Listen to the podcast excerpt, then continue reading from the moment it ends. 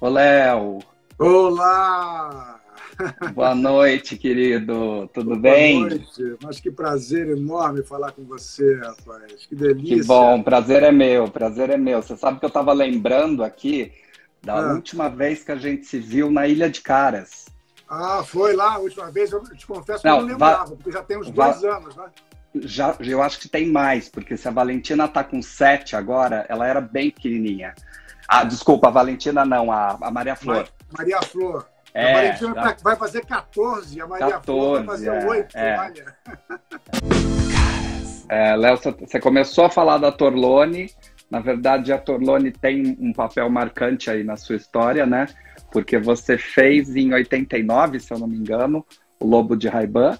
E depois você dirigiu a Torloni na versão feminina, né, da peça. Não, não, deixa eu te explicar. Eu, eu atuei na primeira... Nós atuamos, né, na primeira versão. Uh-huh.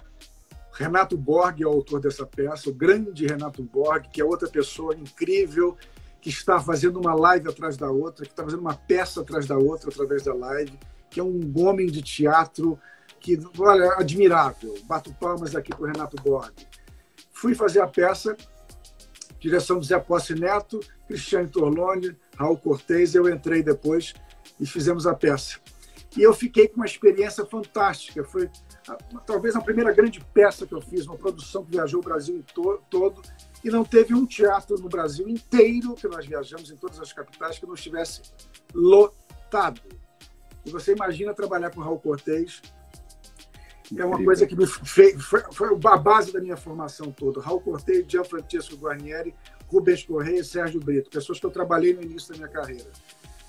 Eu fiquei com uma impressão tão boa dessa peça que eu descobri que existia uma versão feminina que tinha sido escrita pelo Renato Borghi, pelo Renato Borghi para Dina Sfat. A Dina Sfat ainda era viva, assistiu o Lobo de Ray, Lobo de Ray-Ban e falou: Borghi, essa, essa peça é uma das melhores peças que eu já vi na minha vida.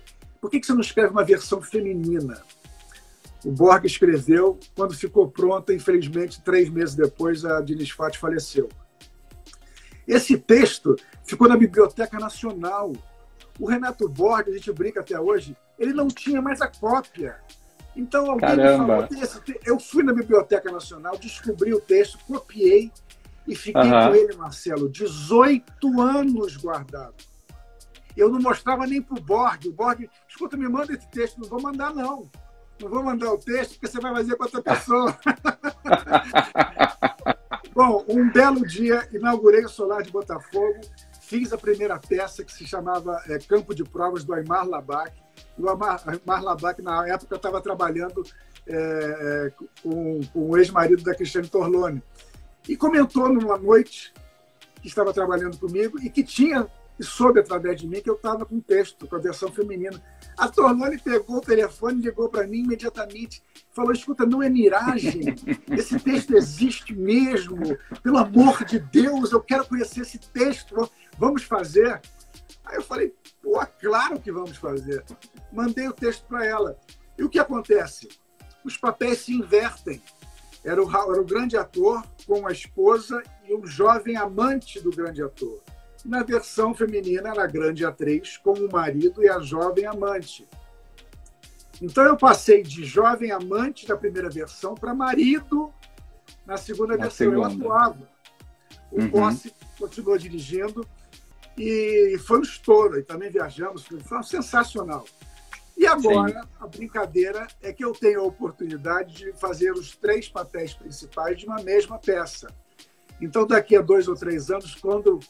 o mundo voltar ao normal, que voltarem a investir em teatro, porque tem que ter patrocínio, eu farei o papel que o, que o Raul Cortez fez em mil novecentos e oitenta e nove, e, e que, é um, para mim, é uma aula de teatro, ter trabalhado com ele, com a Cristiane, com o Possi, com o Borghi, e com essa peça, porque ele fala da nossa vida, ele fala de um ator que montou uma companhia, que teve um teatro, que viveu, sofreu e amou pelo teatro. E eu me identifico muito com isso.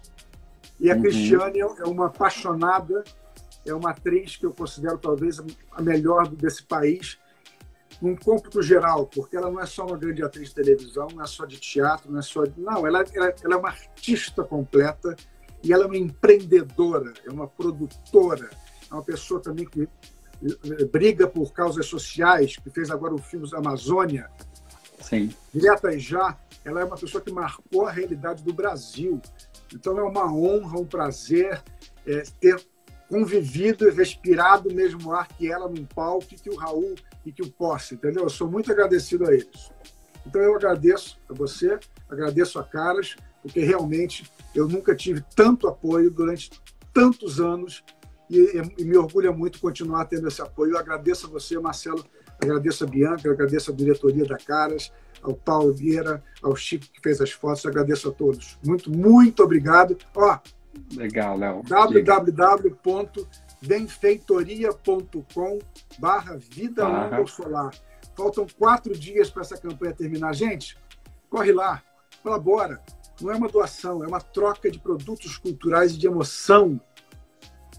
Obrigado, gente. Vida longa. Léo, obrigado. Boa sorte aí com a campanha também. Tchau, tchau. Obrigado, queridão. Queridão.